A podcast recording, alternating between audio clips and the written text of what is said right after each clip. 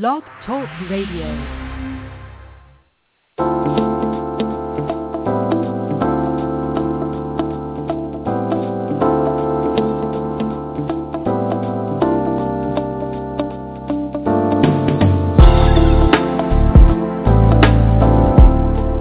Tune in to Conversations with Dr. D. Yvonne Young.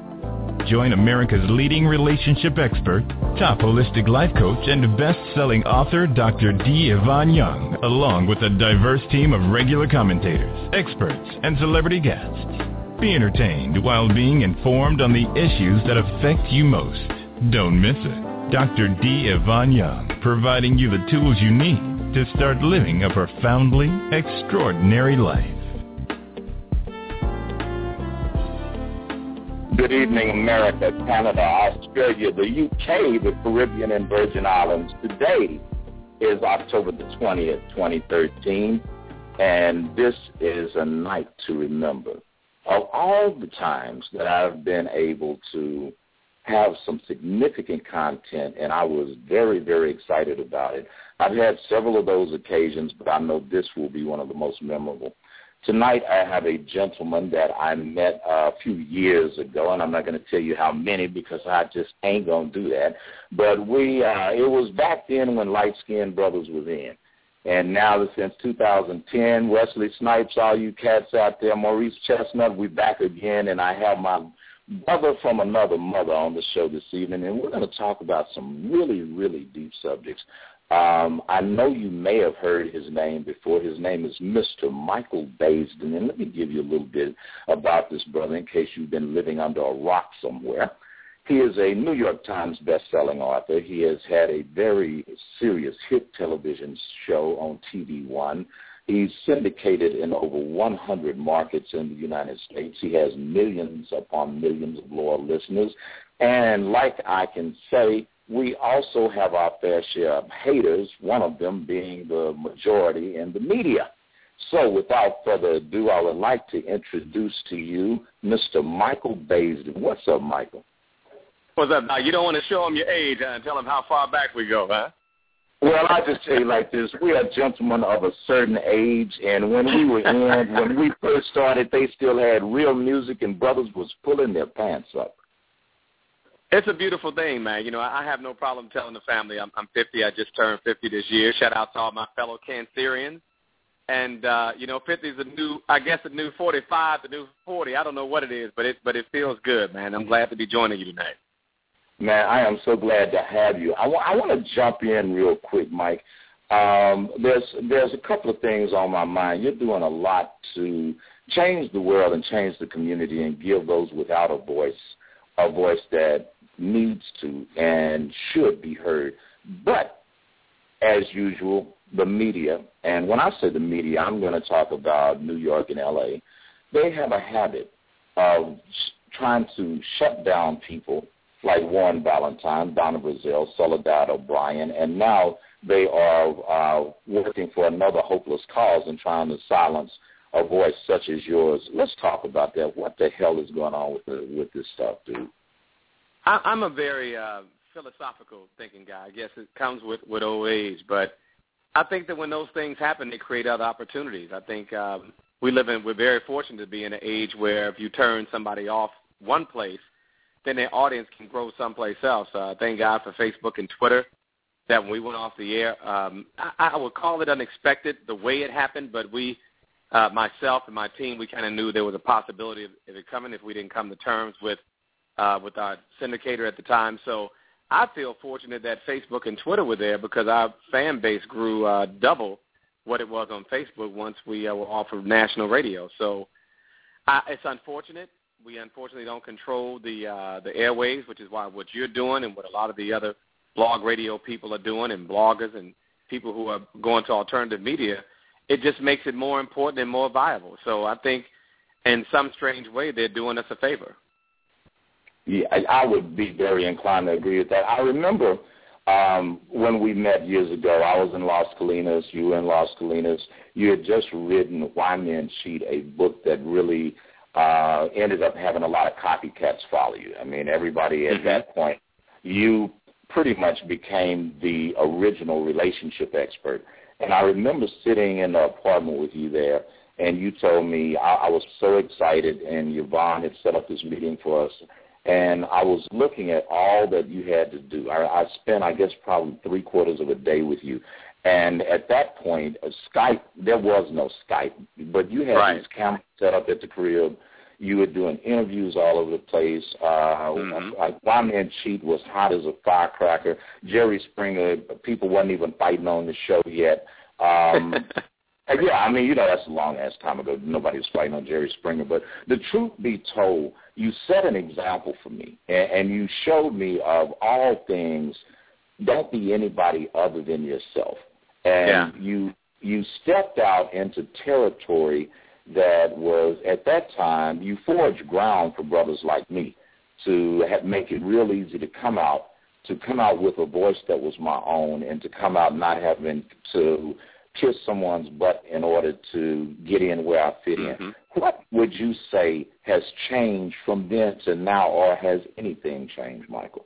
Uh, first of all, thank you for that, man. You know, I think my legacy, uh, after hearing what you just said, is, is having people come back after so many years and say, "Man, I couldn't believe you called me on the phone and talked to me for an hour about publishing my book, or you responded to my post on Facebook, or you came out to my event." I don't think any of that has changed. You know, I think when the core of your your personality is to help people, you remain that person. You know, all of my heroes, most of my heroes are from the '60s. People who were grassroots guys, whether it was Huey Newton, whether it was Angela Davis, whether it was Malcolm, and not because they were militant in that sense. Because you know, I'm down for all people, man. I love all people, uh, but I know that our community has special needs, and so I, I try to give them the attention that, that they deserve and their appreciation because without that audience, without the African American women in particular and the brothers who have supported me, we wouldn't be here. You or I wouldn't be here. So in that sense, nothing has changed. But the, the biggest change, I would say, is a sense of responsibility that comes along with, with having the microphone, that comes along with having some quote-unquote celebrity, is that you have an opportunity to impact some people's lives. And so I just take that very seriously. Well, one thing I do want to say, I understand my producer just shot me a, a note back door. Well, our phone lines are lit up. Callers, uh, if you want to call in and ask a question, feel free to do that. You can hit us at 646-478-5610. That's 646-478-5610. Definitely you need to press 1 so that we will know that you're on the line. Uh, Michael, when we start talking about reaching out and making contact with the fans and the people that pay our salaries and give us cumes. When I say cumes, mm-hmm. everybody, I mean ratings and what have you. What has sure. been one of the most impacting circumstances that made you say, well, I'm going to ask you two questions, both sides of the coin. What? Tell me one time when you said, okay, this is really crazy. Have you lost your damn mind? Give me one of those moments, and then give me a moment where you said, you know what, I would do this for free if I didn't have to pay this rent and this uh, this electric bill. Give me both sides of the coin. Well, I don't I don't know if I've had any uh, lost your damn mind moments because I'm usually the one making people say that about me because of how boldly that I speak. So I think I've always made people say that. But uh, I've always felt like I, I wanted to do it for free until the corporate uh, structure got involved in, in radio, and that's what takes the fun away from it. Um, and that's why I have no problem being out of the game because if I come back, it's got to be on my terms, the same way it was on my terms when I came in. So I, I still love it. I still love radio. In fact, I love people. I, I told the powers that be, I'll just use that as a label, that I'm not in love with radio. I'm in love with people. Radio is just a vehicle for me to reach people, just as the seminars are, the book signings, Facebook, which I'm on every single day, morning, afternoon, and night, saying good morning and good night and keeping the people abreast of what's going on on Baisden Live on Facebook and Twitter. So I'm in love with the people, man. So that that never changes. Has there been a, a point of in, uh, where you've looked at this current climate in this dealing with these syndicators? What is it that they're wanting you to give up or uh, attempting to make you compromise that's making you say, you know what, not right now. You're going to have to come back with something better than that. I, I would rather, you know, obviously by contract, I can't get into the details of, of the negotiations. I'm a person that that, that honors uh, what I tell people I will and, and won't do. Um, mm-hmm. but, but but let me put it this way: I'm a person that feels like I created this show. I built this show one station at a time. Yes, we had affiliate people involved, but people picked up this show because of the content, not because somebody sold it to them. They loved it or they didn't want to compete against it. I programmed every song. I produced every topic. I blogged every blog. And so for me, it was my baby. And you don't take somebody's baby away and say, well, we want to make some alterations to your child. My attitude is either you want the baby the way it is or you don't want the baby at all. And there's no amount of money.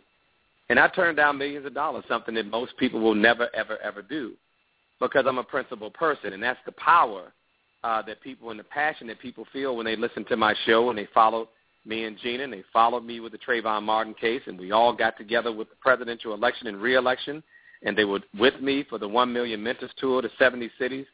People know genuineness, and they know a person who truly wants to serve. I don't even like know if I like the term leader anymore, uh, Doc. I'll be honest with you. I prefer to, to be a servant to the people because that's what we really need. We got enough so-called leaders. And I think people know when they have somebody who's genuinely uh, cares about them and is passionate about what they're doing and uh, who has integrity, a word that we've just completely forgotten about in our leadership. And I want to be the example of that. If I die that way broke, which I won't, I, I did well. I was smart enough to invest my money, so I was never one of those Negroes to splurge and try to bling bling. I just got to put it out there. So I knew I was comfortable. I did the right things with my money so I could make a choice based on integrity and uh, continue to do the things that I do in the community, which is what I'm doing now. Speaking of the things you're doing in the community, um, I was reading about it, and I, you know, there's this organization that I joined. Well, they invited me in, 100 Black Men, and I see mm-hmm. that you're taking what they do in this and that organization even a step further because it's not just limited to only black men, but brown and yellow and what have you, where you're creating mentor programs for not only just males but also females. You're being a serious advocate to get people to reach out and touch the lives of these um, these children. So, Mike, what mm-hmm. drove you to that passion, man? Uh, well, you know, when Derrion Albert got killed in Chicago, I'm a I'm a Chicago boy, so I'm a South Sider from Chicago, and it was all over CNN News. This young kid named Derrion Albert had gotten beaten to death, and I was like, you know, it's not going to be enough just to talk about this. We got to get involved, and so that's when I took the bus tour around the country with no sponsors, spent half a million dollars of my own money, invested in organizations, and uh, got out there, and, and we had the biggest enrollment of mentors in the history of Big Brothers Big Sisters, and probably most of the other organizations. So, you know, you just got to get involved, man. I hate to, you know, it's like people that complain about politicians but they don't vote. So you can't complain about the kids if you're not involved in, in improving the situation with the kids. So I just don't like to be a talker. I like to be a doer. Yeah, I noticed that they named an award after you, the Michael Baisden Award. I was like, okay, they gave him an award. No, the award is actually named after you. We've got some callers that want to talk with you. We're going to take a quick 45-second break. You're listening to Conversations with Dr. D. Yvonne Young with my special guest, Mr. Michael Baisden. We're going to take a quick break, and we'll be right back.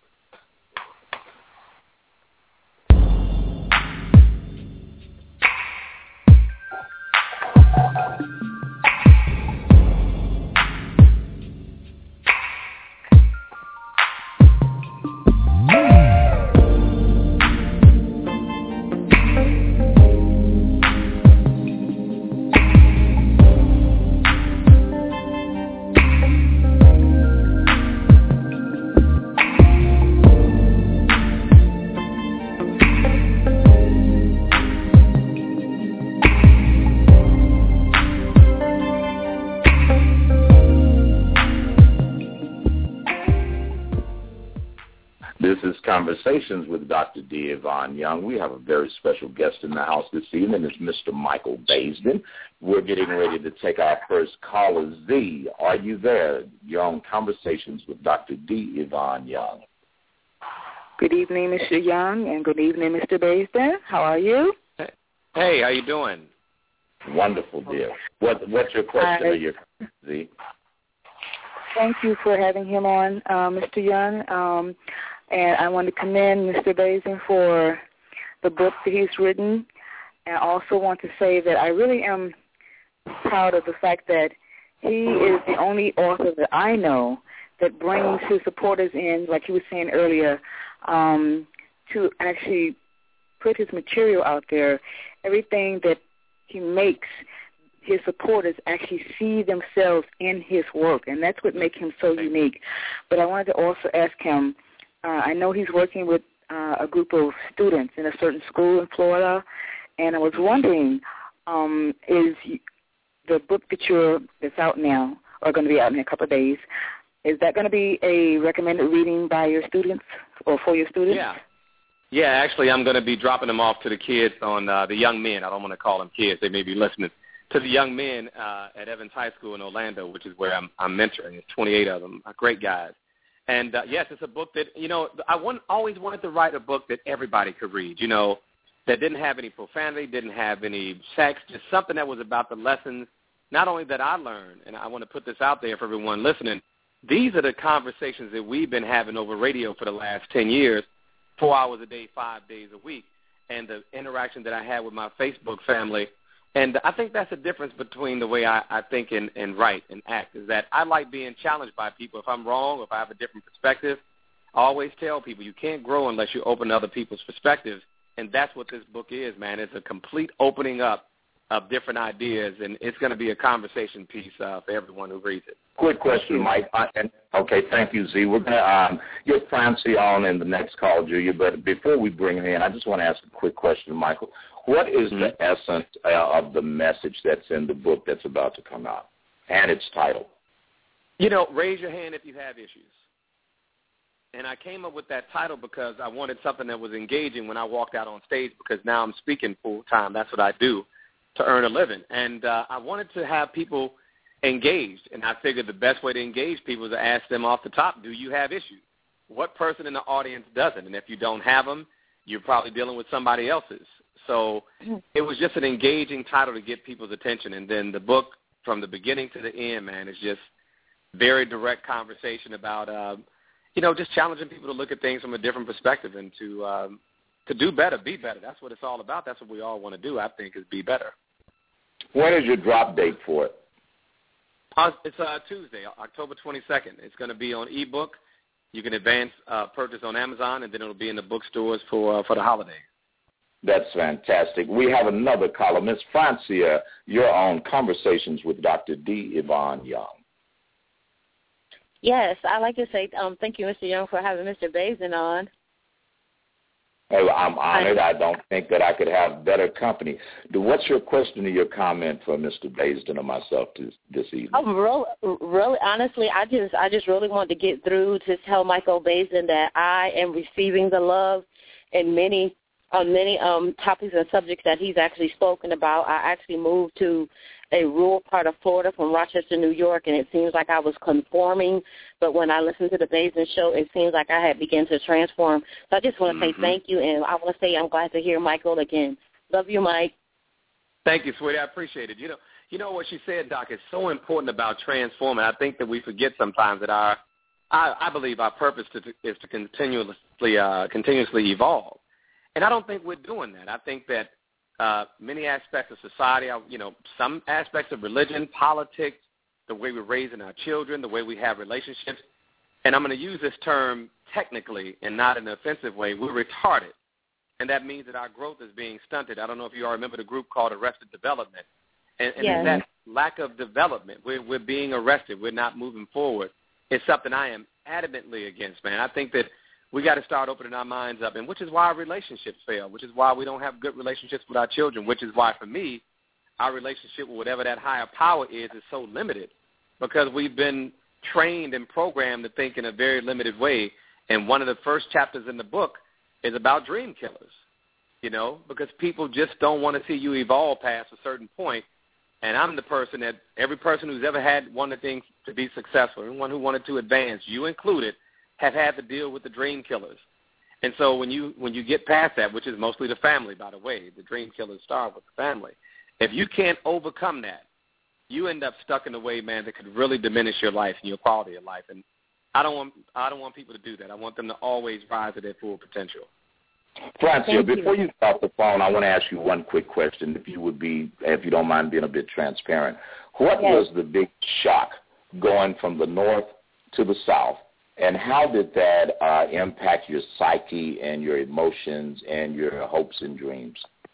Actually, it, it tormented me for many years because I thought people of my own race and color would be more than willing to celebrate with me, but it, actually they weren't. It seemed like they were more against me and just um looking at what I have and and not knowing what I don't have, and internally they were looking on the outside as the materialistic things, and that really that really bothered me because I thought I moved to a city as you know coming here based on a family and, and its inheritance. I thought I moved to a place where I would be um, surrounded by love from my own culture, but I wasn't. I was looked at. I was looked among just for what I had, and seeing that girl or that woman from New York, who is she? And who does she think she is? So that kind of like really scarred me for a while. But I thank God for the Michael Baisden show because I gave me a chance to think outside of the box. And there's many episodes that he had regarding um, different topics such as relationships, personal relationships, the way that we feel about ourselves, and I just really gave it to him full blast of what I felt like it really was all about. How about that? That's wow, that's good. Thank you, Francia. Thank you for your call. Michael, that makes me want to jump onto a subject. I know that, uh, you know, when I met you, I wasn't Dr. Young. I had not, I now I've written three books and what have you, but my new book is coming out, and it's called Emotional Intelligence, The Factor. And I, one thing that I love about what you said that's resonating with so many people is be you, do you, and don't ever lose you. You know, and and, I, and when we think of your program or we think of your show, there is always this element there, man, that that resonates in terms of a quality presentation and, and even in the television program there was always this very very high quality uh connectivity that was so transparent where no matter how good you looked in the suit, people felt good after they got through looking at you. What do you think is happening now when we look at people like Soledad and we look at Warren and, and all the people that are basically getting decapitated out there? What is going on, bro? I, I think it's a, a fear of change. It's the same thing that's going on with the president. The idea that this black man is running the country and is one – the most powerful man in the world. We have a problem with change. Change is very uncomfortable. You know, it is. Change is very uh, scary for a lot of people. And when you see blacks and Latinos, to my Latino brothers and sisters out there who are doing well financially, they're getting education, they're moving forward in business, they are forced to be reckoned with, uh, reckoned with in terms of voting. The white Americans are seeing the country just change before their eyes, and then many times they overreact uh, to what they're seeing. And of course, most of these radio companies that we all work for are ran by whites, usually white Republicans. So it's a fear. You know, I don't know. Well, you're old enough to know this term, fear of a black planet, right? Mm-hmm. It's that concept that blacks and people of color are taking over, and there's this overreaction of people in the media to try to silence us because they're afraid of us gaining power. But you know, people who are determined, like myself, I'm sure like you and like many other people who listen to the show, they, it's important for me not to disappear because then it's a victory for those people who try to silence it. So to me, it's just another challenge, man. I, I, I take it with a grain of salt, get up the next day and put on my uniform and get back to battle. You know, it's, it's never ending, and people need to understand that. I got it. Do you think some of us perhaps have marginalized ourselves in order to conform and and I, I, I, let me take the sugar off of it. Do you think some of us are selling out in order to just oh, you know go with the flow and stay in the game? Yeah, but see, I'm not concerned about the sellouts. Sellouts are always going to be sellouts. We're always going to have house Negroes. Okay, let's just talk about it the way it is.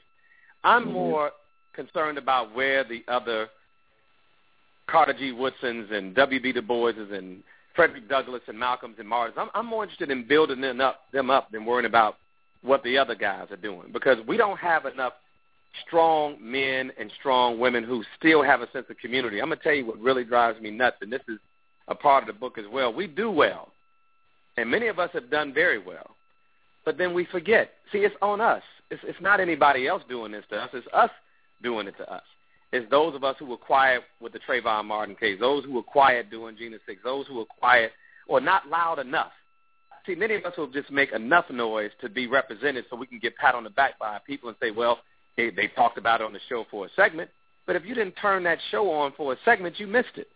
When I talked about Trayvon, that's all I talked about. When I talked about Jena 6, that's all I talked about. When I was on the presidential election, that's all I talked about. When I did mentoring, that's all I talked about. We're half-stepping. And that's an old school term for my steppers in Chicago and Detroit and all the folks who know about swinging out and dancing. We're half-stepping. We're half-stepping just enough to be pat on the back and be given credit, but we're not doing enough to make a difference. And so the, all I can say, man, is that the, the battle continues. You know, I'm never in. I'm a soldier till I die. When you did those programs and and when you dedicated even sections, or should I say, in some instances, seasons of topic and seasons of content toward affecting awareness and social change, what kind of backlash did you get? Hell, I don't know. I didn't care. so I'll be honest with you. I, I, you know what I'm saying? I mean, I got to be straight up with you, man. You know, when you are a um, conscious person, and there's a, a term I think it was in the Miseducation of the Negro. He said to be uh, socially conscious and to be black is to be in a constant state of rage almost all the time. So for me, my passion is so high, and the people who listen to my show know when I get fired up, dude, you can feel it radiating through the radio. I don't concern myself with it because I know I'm already making them ten, fifteen million dollars a year. So they need to shut up and go in the corner somewhere because they're already getting paid off the rating or the cum as you talked about. So I mm-hmm. feel like I put myself in this position to earn you money. I'm going to do whatever I want to do on this radio to empower my people. That's what I'm supposed to do. I'm not interested in short-term success, man. I'm, I'm interested in long-term legacy. So if I never get on the radio again, everybody who ever heard my voice know I cared, they know I'm passionate, and they know that I was out there for them. And I can die with that, knowing that that knowledge of that truth, as opposed to half stepping my way to being on the radio for 20 or 30 years and never really impacting the damn thing. Man, I could. Uh, I want to give you a standing ovation, but it, they would just probably bust your eardrum.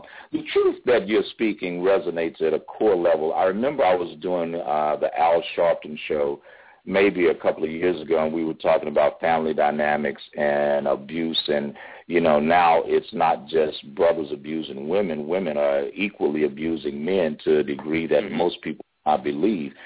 With that said, I want to segue into this, man. Why do you think, Ed, and I'm going to sit on both sides. So ladies, don't start getting ready to think I'm going to male bash, and brothers, I'm not trying to go and put us down, but I've got to ask a big question. Um, do you think that we have had either society affect us or we have just started tripping and we own some other stuff? Why do you think there's such a breakdown in male-female relationships now to the point that people are even giving up on dating someone of a different gender and now you're finding that people that are switching and going into homosexual relationships only to find that because they didn't fix themselves, they got the same drama there that they had when they were trying it the straight way. What's your opinion on why we have so much debauchery and chaos in our relationships? It, it goes back to control, control and fear. I mean, you think about men, for example. Men are now having to compete with women, something that they've never had to do. That's why you have more abuse now than you ever had because men are trying to find a way to define themselves in relationships. And I talk about this in the book as well about how marriage has changed and how the roles have changed. So for a lot of men, let's just talk about the, the controlling men who are out there. We are defined by sex and our money, right? And now that women's sexual expectations have grown because they're reading books, you know, a sister pick up a book on Kama Sutra and and Fifty Shades of Grey and and and, and watch uh, pornography and whatever else, and then her expectations or her desires begin to increase. And we don't know how good men have ever been at sex because men don't take classes on sex. We don't read about it. We listen to the other joker who doesn't know what he's doing about sex, and now we're just as bad as he was at it, or think we can have sex with the woman the same way. So we're not very good at satisfying women, especially women who have who know themselves and know their bodies. So there's always going to be that insecurity that men have, and sometimes we lash out physically when we can't, when our egos don't line up with our performance. That's one thing financially, dude, every man is defined by how much money he can bring to the table. That's all. That's the way it's always been. It's probably all uh, the way it's always going to be. But we can change that, I hope, by redefining what it means to be a man. There's a huge documentary coming out. I'll try to get the link to you about redefining what it means to be a man. Because in the society we live in now, where women are out earning, particularly black and Latino men, they have more education than black and Latino men. They're traveling more. They read more. They own more homes. They own more businesses. we got to find ways to be, become relevant as men other than being the breadwinners and being able to sex some women down. And, and that becomes a problem for a man so that when there's a difference in the relationship, how's he going to resolve it? Well, you may out-earn me, you may have more education, but I'm going to win the fight. And so it becomes a, a violence issue. And then, of course, that's transferred generation to generation. Women, on the other hand, they've seen violence. And sometimes a woman who's seen her mother batter, she doesn't always become the, the victim. She becomes the abuser because she's overreacting to worrying about being hit. So now she becomes an abuser. So, I mean, obviously, man, there's a lot of deeper emotional issues uh, that people need to find professional help, seek professional help. But we got to redefine our roles as, as men and women because these old archaic 1950 images of family is over. It's been over for us. We just don't realize it's been over. And nobody has the strength or the courage to step up and say, you know what, let's redefine our roles, which, by the way, let me segue that by saying this. This is why marriages fail because we have this template of how a marriage is supposed to be based on whatever reality people are or example people are looking at instead of saying, I'm an individual, you're an individual, we need to create an agreement between us that works for us and tell everybody else to mind their own damn business. That's what needs to happen if you want marriages to survive. Man, uh, speaking of Juanita Bynum, no, I'm just kidding. But the truth is, there are a lot of women that are really going upside a brother's head nowadays. And I've been finding, even in my office, people that come in and they, you know, I've uh, just recently remarried a couple. So let me say out to Keisha and Nolan, congratulations if you guys are listening to the show. But there have been a lot of people that have come in my office and they've had this, uh, exactly what you're talking about, serial dysfunction where, um, in my mm-hmm. opinion, measure of a man is when you have everything, can you love one woman? And the measure of a woman is when that man has nothing, can you love him? Now, I want to ask this question. I have um, a caller, Angie, that uh, Julia just put on air. Angie, are you there? Yes, I'm here. Okay, I want to ask you a question, and I would like to hear what hear you challenge Michael on this one. Why do you think now that that sex roles have become just I'm not even going to say reversed. They're just screwed up. Most women's sexual partner they have in a drawer at night uh, or if they do, they have a false expectation about meeting some man and expecting him to love them while he's perfect, and then she's imperfect, or the man meets her and really has nothing to offer the woman, and then the woman gets really frustrated because this brother's a work in progress. What is your take on why we have so much miscommunication in male-female relationships, or just relationships, period? I don't know. I guess it may be, like you said, what they bring to the table, and then some men, say for me, for instance, I'm a, um, a plus size lady, and a lot of guys they don't like the plus size lady. So I don't know. I think it's like you said, it's the word for what you bring to the table. Wait, let me ask you something. What do you mean by plus size? Do you mean like you you just you you're a little bit heavy, or you a supersized sister? Describe yourself so we can relate to your experience. I'm a thick lady in all the right places. Okay. so you know your way around a plate. How is this challenging you from meeting and and uh, securing a good relationship with a man. And Michael, what advice do you have for her? I, I, look, I'm, I'm a realist, man. I, I cut straight to the chase. Women are tired of fixing dudes, and and the problem is, is that fathers are not there to teach men how to be men. I, you know what? I have no interest whatsoever in analyzing why women have the expectations that they do. Because if Daddy was at home, he would set the damn standard. And if women would allow men, and this is for the women, would allow men to be there for their sons, then we wouldn't have these issues because a daughter would know how to be treated based on how a father treats her the way I treat my daughter. I set the standard for my daughter, not not another man, not even herself. I set the standard for her. So until we get down and get serious about men, women first of all choosing men who are going to be good fathers, and then and if you don't choose one to be a good father, don't compound the problem by having another child and then with the men to be there for their kids to train them how to be men and for the women to train them how to set the standards for men, None of this stuff is going to change, and we can keep analyzing each other and having these talks about relationships. It starts at home. Uh, when you say that, I, I want to ask a question, and, and really more to educate people than than any other purpose, Mike. When I see men step into a relationship with a woman with children, and they come in my office, and the guy tells me, he says, "Doc, you know what? Man, she won't let me discipline this kid. I'm not trying to hit him. I'm trying to tell him to cut the doggone light off, go to bed. I'm telling him to get out there and cut the yard. And then all of a sudden, this woman starts interceding, saying, you can't tell my baby this and tell my baby that.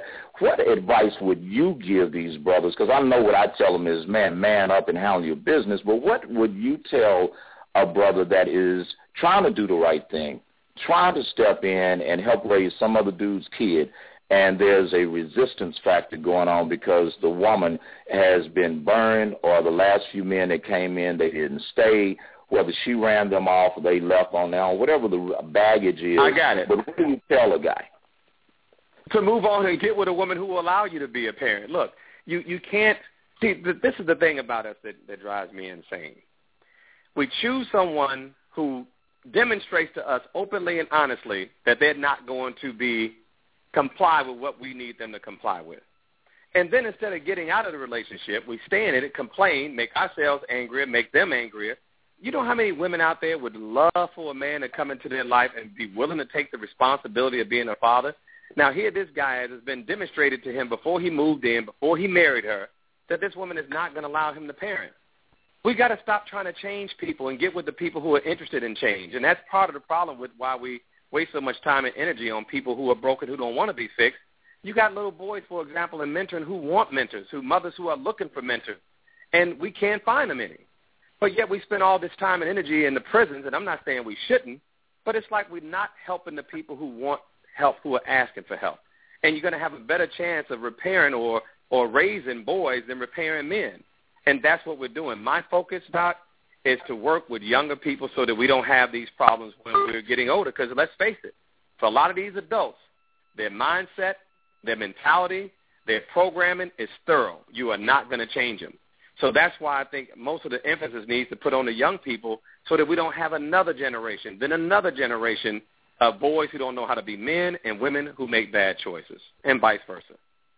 And, in my opinion, I, I find that a lot of the problems with young men – have been definitely the lack of a male role model present or the lack Bottom of a father in the house. And also, I think that there's an issue and the and ladies, please don't write Michael and don't write me. This is only something I want you to think about, and it, this is really going to probably, uh, just to put it mildly, piss somebody off. I'm sure.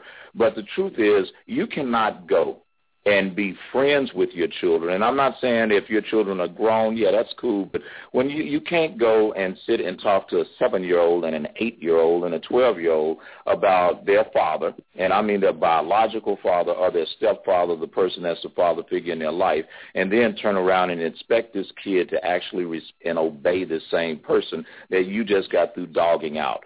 So with the statement being said, you can't change people. That I fully agree with you can't stay with people that don't want change. That I want to, I, I can't help but agree with you more.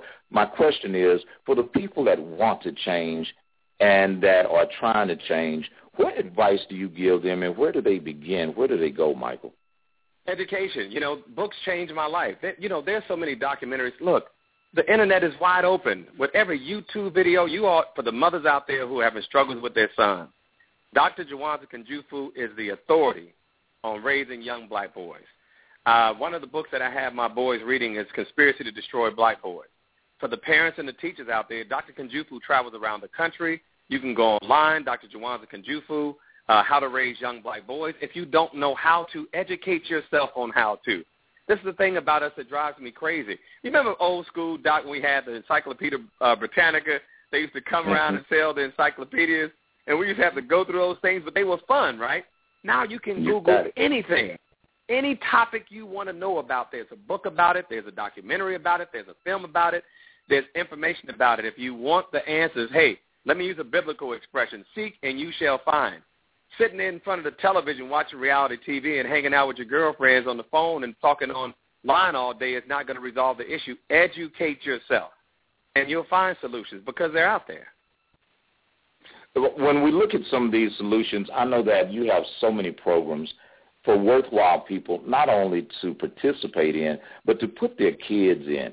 Tell me um, the one that is most near and dear to the, your heart. And I know you have a lot that are near and dear to your heart, but give us some things that we could do, like you were saying with big brothers and sisters and things like that. Tell people how can they go and get involved, and what are, what is the criteria for them getting involved?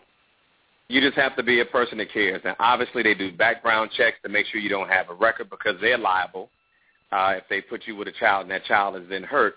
So if you don't have a, a record that's going to be something that's harmful to the child, you can get involved in any one of these programs. You can start your own program, which is what I did.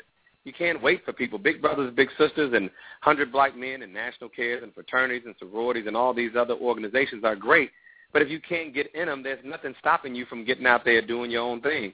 I was talking to kids in school before I was Michael Baisden the, the, the radio personality author. I was doing it in my college. You know, when you care about people, man, you're going to find a way to reach out to them.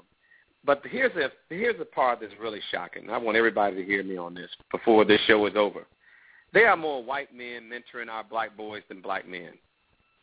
That's a shame. How in the hell do we expect our children to advance when the education system is not set up uh, for them to win, when society in terms of the justice system is not set up for them to win, and for God bless the white men and white women who are stepping up to mentor our kids because God knows what we would do without them. So what does it say about our black men when we can't mentor our own children more than another race of men are willing to step up and do? And every interview that I'm on, from here to the time I'm on television until I die, I'm going to mention that fact while I give credit to all the mentors out there who I work with around the country who are outstanding brothers. There are too many guys on the sideline where these kids are dying and being misled, being miseducated, and being locked up, and that's a damn shame. When you find that um, the, such things taking place in our community, I, I know um, being in 100, I'm also a new, I'm in a, I'm in a lot of organizations, and the issue is we find people that want to do all of this stuff, but they typically want to do it for the wrong reasons. And then people that probably could contribute are scared not to because of things like you just mentioned. You said they may have a record. Tell me, so guys and sisters out there that are listening, Michael, what is an acceptable, uh, if there is a such thing as an acceptable part of your past that's behind you. I know if you, if you're a sexual predator, don't, please don't even. Yeah, that's not going to happen. Yeah, right? yeah, your your behind needs Jesus. But uh, for the rest of us, tell uh, can they have a uh, what type of background uh, or arrest record can they have and still participate in these things? To be honest with you, I, I don't know. That's something that Big Brothers Big Sisters they do the background check. They could tell you all you got to do is go to bigbrothersbigsisters.org on uh, online and find out and contact them and find the one in your area and ask that question. We just don't have enough men. Women are stepping up as they as they always do, right? But the men, mm-hmm. we don't have the men who have the desire. Enough men. I'm not going to say we don't have the men because I love the brothers who are doing it, volunteering all around the country. Just not enough. I wanted to touch on on one other thing, Doc, if you don't mind, with the book. Raise your hand if you have issues. Go ahead. And everybody can relate to this we got to stop lying to each other in relationships, man. My very first book was Never Satisfied How and Why Men Cheat. And to this day, at 50 years old, I still see men and women lying to each other about being monogamous, lying to each other about being married, lying to each other about wanting one thing when they want something else. And as you get older and you and I are getting up in age, and, and it's one thing I didn't learn the value when I was younger, is my time.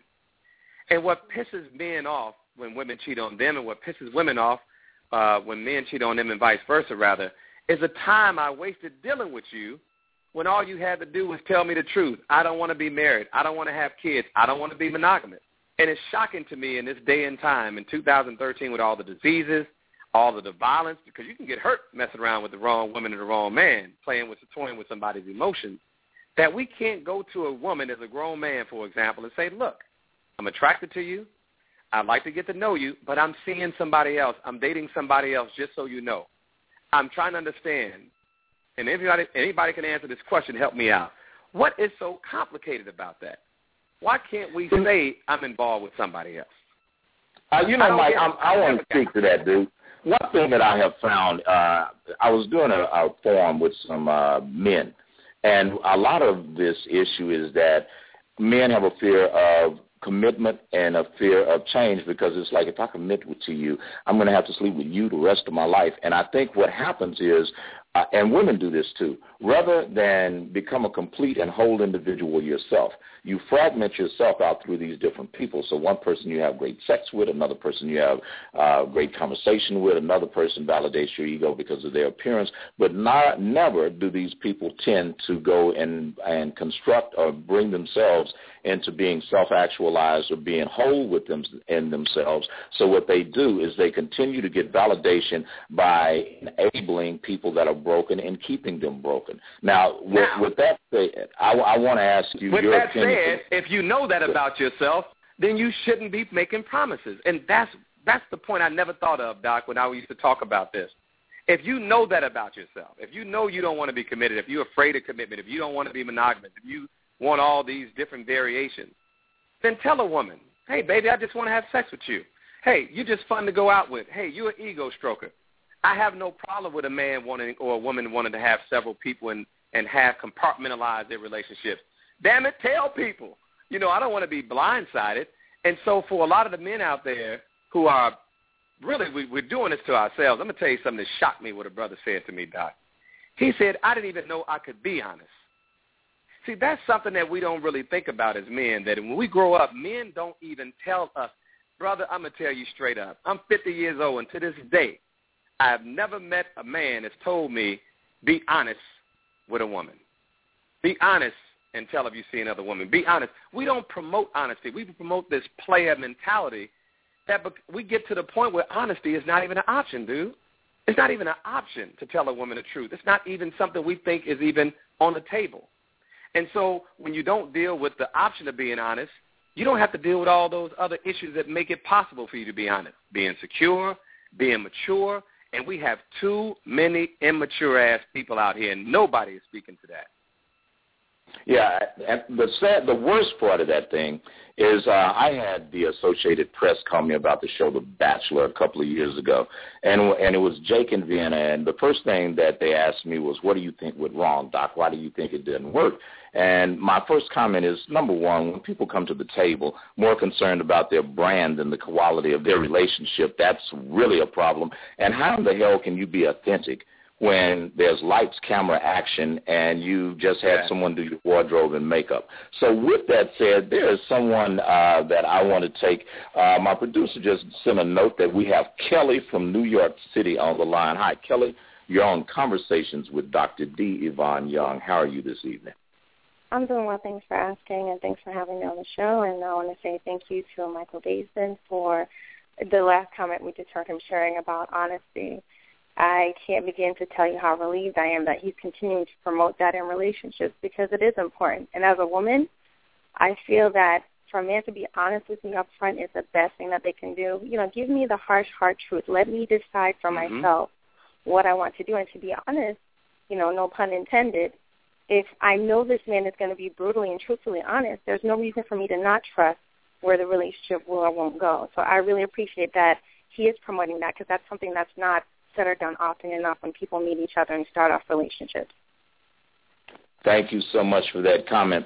Mike, what I think sometimes what we fear is all of us will date that fool. You know, the fool that will go and create a fake Facebook page or the person that will uh, start, you know, trying to spam or slander you. What do you suggest that uh, people do when they end up with a um, when they end up with a, an idiot that is, um, I guess, attempting to gain residency in someone's life, psyche, or even contaminate their brand? What's your advice on that?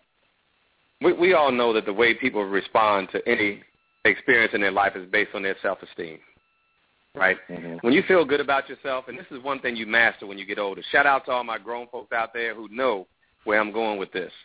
When you master the art of being by yourself, all that stuff is revealed to you. Because in essence, what you're doing when you accept this nonsense is you're saying, I don't want to be alone. You know, you never confront the real issues about a person. You never check in to see if the relationship is healthy when you're afraid of being alone because you're so afraid of that person being eliminated. So this really is a self-esteem issue and, and the ability to love being by yourself and then love your own company. You've heard this said a thousand times, but it is so real. For me, it's always easy for me to make choices that are good for me because when I see any aspect of the relationship, whether it's at the beginning, in the middle, or toward the end, if it's not good for me, it's not good for me. And when the option is being by myself and I'm all good with that, it's very easy to make that decision. But when you're emotionally dependent, when you're financially dependent, when you're sexually dependent, when you're afraid of being by yourself, confronting that person as a liar or confronting that person's representative, as Chris Rock likes to put it, is never an option for you because being alone is not an option for you. So nobody should be in a relationship until they master being by themselves. And I know that may sound a little uh, a little grandiose or a little obscure to say that, but it's true. I enjoy being by myself. I, I race home to close my door and, and, and look forward to my, my, my documentaries and my Discovery Channel and blogging on Facebook and writing my books. I look forward to that. So when I bring somebody into my life, if they don't enhance all this goodness that I got going on and my aromatherapy and my my dim lights, how I like my crib, you know, my space, my ambiance, then it's easy for me to exclude them because you're only here as an enhancement. You're not here to make me happy. And until people understand that, they're going to continue to allow people in who shouldn't be in and allow people to stay who should be kicked out. You know, it's so funny, man. I have people ask me, they, they will say, you're a relationship expert. Why are you single? And the first thing that I had to say to that is, number one, I'm not willing or nor am I ready to be accountable because if you make the decision, and please listen to this, America and Canada and the UK and the VI, when you say I am ready to be committed to you, with that commitment comes accountability. With that commitment comes you making someone a priority. With that commitment comes uh, you being willing to discuss issues, whether you're in the mood to dis- discuss them or not. So, and going after anybody first you need to go after yourself because if you can't stand to be alone with you, why in the hell would anyone else want to be alone with you? Um, first of all, uh, go ahead. Uh, Sorry, go one ahead. thing I want to camp on is what you were saying is having the wisdom and the maturity to enjoy doing you and going to the movies with yourself and working out right. and enjoying reading a good book. What do you say, and I'm going to say this to the brothers that are listening to the shows, I, I know several men that are attempting right now, at present, to make a decision about that fork in the road where they say, okay, do I turn left or do I turn right? What I mean by turn left or turn right is, do I go all in or should I decide not to be in at all? What is your advice to brothers that are really searching out whether they're ready to commit? Do you think there's some signs or some uh, baseline evidence that suggests, yeah, man, you're ready, or maybe you need to just do you and leave well enough alone? First of all, uh, regarding the comment about being a relationship expert, I have never, ever called myself an expert. When they put that up on the television, Chiron, that was their decision, not mine. I'm a student and I'm a teacher. That's what we all are. We're all students. We're learning. We teach what we learn to those who don't know as much as we do, get challenged by everybody in the process to continue to grow ourselves. So I never want anybody to put a relationship expert label on me because there's no such thing as an expert. You're only an expert at what you know. Regarding the fork in the road for the men, you know, I always tell people, and you already you've probably heard this a million times, you have to trust your instincts. First and foremost, man, that's the thing that that was given to all of us on a universal level, man, to to, to check that alarm that goes off inside of us before we go down a certain road. And it's always an easy decision to make whether or not to be with somebody or not because the question is very simple. Am I happier with this person or not? Does this person enhance me? Does this person move me forward? You know, and that's why you have to see yourself and you have to see life as an evolution. Does this person evolve me? Am I a better, do they make me a better person? And that's really a deep question to ask. Does that person make me a better person? Not just being happy and satisfied sexually and making me uh, more financially well off, but do they make me a better person? If you ask yourself that question and trust your instincts, you'll make the right decision nine times out of ten.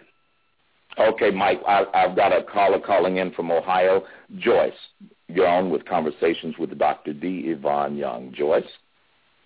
Uh, good good evening, good evening, gentlemen. Um, I'm an African American female, and I don't have any boys, but I started a boys mentoring group here So Good. I've been doing this years freely, and I agree with Mr. Baisden. When I try to recruit African American males to work with these young men, Mhm. they're always they're always busy. But then there's white Yep. guys that'll call and say, "I'll come in and help." But my thing is this, Mr. Baisden. Mhm. What do I do? I'm trying to do this on my own. I've been doing it for years, but I need some support with this. I don't want a salary. I just want these boys to be able to see and do things that they wouldn't normally be able to do in the hood, like take them to see President Obama. You know, some of them might not play basketball, football. And what I wanted to do was um Mr. Baisden, just try to get in touch with you so we can just sit out and talk. Maybe you can come to Ohio. We can do a fundraiser for you to get here. Whatever I got to do to get these boys to the next level because I, I, I'm, I'm I got- I- I frustrated right pain, now. sister. I'm frustrated right now. Let me tell you something. You and millions of other women and organizations around the country are pulling their freaking hair out. Because when you got to beg, that's why I started out telling you, Doc, when you got to beg black men to mentor black kids, Yeah. something ain't right. Something ain't right, So, man. Uh, yeah. So, hold on, hold on. I'm with you, sister. Let me preach for you. So, so in order to, to be helpful, that's why I started this program when I got off of radio. I couldn't wait to mentor. When I tell you that when they told me they locked me out that studio, you didn't see me crying about it. I was like, good. It's over. I'm not playing games with these people. Now I can get my hand on these kids. I was fired up. No, I was not happy the way it ended, but man, it's over. You know, people say everything happens for a reason. Sometimes it happens because people do stupid stuff. So they did what I thought was stupid. Good. Now my opportunity to go and help these kids. So I built the program. Uh, I'm building the program here in uh, Orlando, and then once I have it built, then I can take it around the country. But I got to take small steps if I want to have a big impact. I got to get these kids graduated. I'm paying for their college education. You know, I'm trying to raise money to get these kids through school. So let me take care of home first, and then once the program is in place, it'll be something that you all can model after in terms of fundraising, in terms of Well, I resources, in have. terms of Let me curriculum. say something to you. Uh, We already have a name. We've, I've been doing this for years. So basically, I don't really want you to come up with a name or or to copycat what you're doing or No, reinvent got the wheel because. You know, ours is called Boys to Men, but I'm trying to set up something so you can come to Ohio so you can talk to our boys. I was just in Orlando in July, and um, for the NAACP convention. But my thing is this: I'm I, I don't I don't want no handout because you've helped so many people. You know, God is so you got blessings stored up for your next next third and fourth generations. But if we can try to sit down and and and come up with something for you next year in 2014, where we can pay you to come to Ohio so you can talk to our boys, even if it's just for a few hours. So I don't know how Let to me just say contact this to you so we can, let me just say it's easy to contact me. The whole world know how to contact me. All you have to do is come on Baisden Live on Facebook. We have a new page set up for the mentoring program so you all can see all the programs, all the things we're doing with the boys, all the books we're recommending for the boys. It's called One Dream, One Team. It's on Facebook. One Dream, One Team. That's the way to stay in touch. It's very simple. I talk to my people every day and have been ever since this show went off the air. So Every it's called One Dream, One Team. That's it. You'll see my big head right there on the page. You'll see me standing up there with my 28 young men and the teacher, Mr. Wheeler, and uh, just stay just stay in touch with us. That's all you got to do. All right, okay, Joyce. well, I'm thank gonna, you I'm so gonna, much. I'm going to email you, Mr. Baisden. Um, talk to me at michaelbaisden.com. My name is Joyce Summons. So when you get that email, I know you have a lot to answer, sir, but see if one of your publicists or somebody can email me back, please. Okay. Thank you very All right, much. Ms. Joyce. Thank you so much bless for your call, dear. Thank you. Oh, all right. Hey, Michael, uh, one thing that I know we're, we're about uh, getting short on this, there's two things I want to do. One, I want to do a part B of this because until you come back on the air, brother, you are welcome to be on my air. Thank you, sir. Appreciate it. You know, and that's uh, that's uh, you can call us, or we'll call you, but long as the call gets made, that's an automatic invite. And if you call up and just let um, my producer know you you got something you need to talk about, it's a done deal. Now, one thing I do want to put out uh, before the time winds down. We just gave out how they can get you on Facebook. Uh, let's go one more time back through this thing. The new book is called Raise your hand if you have issues. It's going to be released on ebook. and online on Barnes and Nobles and Amazon and iTunes. You can get it either of that place starting on Tuesday. In fact, now that you all are listening, it's actually up and operational now. We're just not going to make the announcement until uh, until Tuesday. So you can actually download it tonight, and we'll put the link up shortly and get the book online on Amazon. Just put in raise your hand if you have issues, and um, we're going to start hitting the road. I'm going to be on Steve's show, Steve Harvey show on Thursday. Hit his TV show at some point. Steve and I go way back. I really appreciate Steve, and um, and we're just going to stay busy, man. We're going to keep hitting the road, talking about mentoring and relationships, and just being better, man. We got to get to the next level. We're stuck right now. We got to get out of this. Okay, the next question.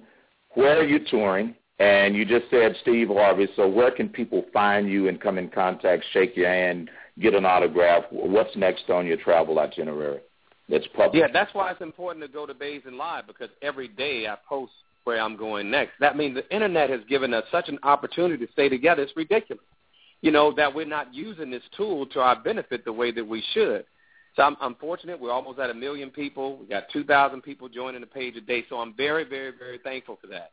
But it should be much more. We got to have a place to be together for somebody to sound the alarm. And I hope that I've proven myself to be a trusted man in the terms of, you know, speaking with integrity and backing up what I say and being about the people. And and most importantly, being about evolving. I'm not the same man I was last year, two years ago, or five years ago. And neither should you all be. You got to grow up. You got to graduate you got to evolve. Hey man, that's really beautiful. Well, Mike, I, I appreciate you taking an hour out your Sunday evening to come on. Uh, you know, it's been some years, man. It's uh, one thing about quality; it never gets old. It seems just like yesterday. So keep doing what you do. We will be talking to you as, uh, again very soon, ladies and gentlemen. Mr. Michael Baisden. Thanks for spending an hour with us tonight, Michael. Thank you, man. I'm proud of you. Thanks for having me on. All right. Now, ladies and gentlemen, before we get out of here, there's just some housekeeping that I want to do. Make sure that you tune into the show this Wednesday at 12 noon for some lunchtime love. We got a special guest, and uh, you do not want to miss it. Keep checking it out. Go to D Yvonne Young. It's spelled like Ivan D I B A N Y O U N G on Facebook, and that's also the dot com thing, so you can get us on the website. Now, as always, the one thing that I want you to walk away with this show knowing and owning is be you, do you. Who you are in a moment never defines you. So whatever your worst mistake is, be your worst worst mistake was um, picking the wrong partner, or having something stupid come out your mouth, or something you've done let it go. Forgive yourself because until you let it go, how can anybody else? The next thing that I want to tell you is as long as you have breath in your lungs and the morning comes, you got a chance to fix whatever you broke yesterday. And last and certainly not least, you already know I'm going to leave you with this thing. If you don't love you, and like Michael said, if you don't want to be alone with you, how in the heck first can I love you? And if you don't want to be alone with you, why in the hell would I want to be alone with you either? With that said, I will talk to you guys on Wednesday at noon. Have a fantastic Sunday night and a great week. I love you. Bye now.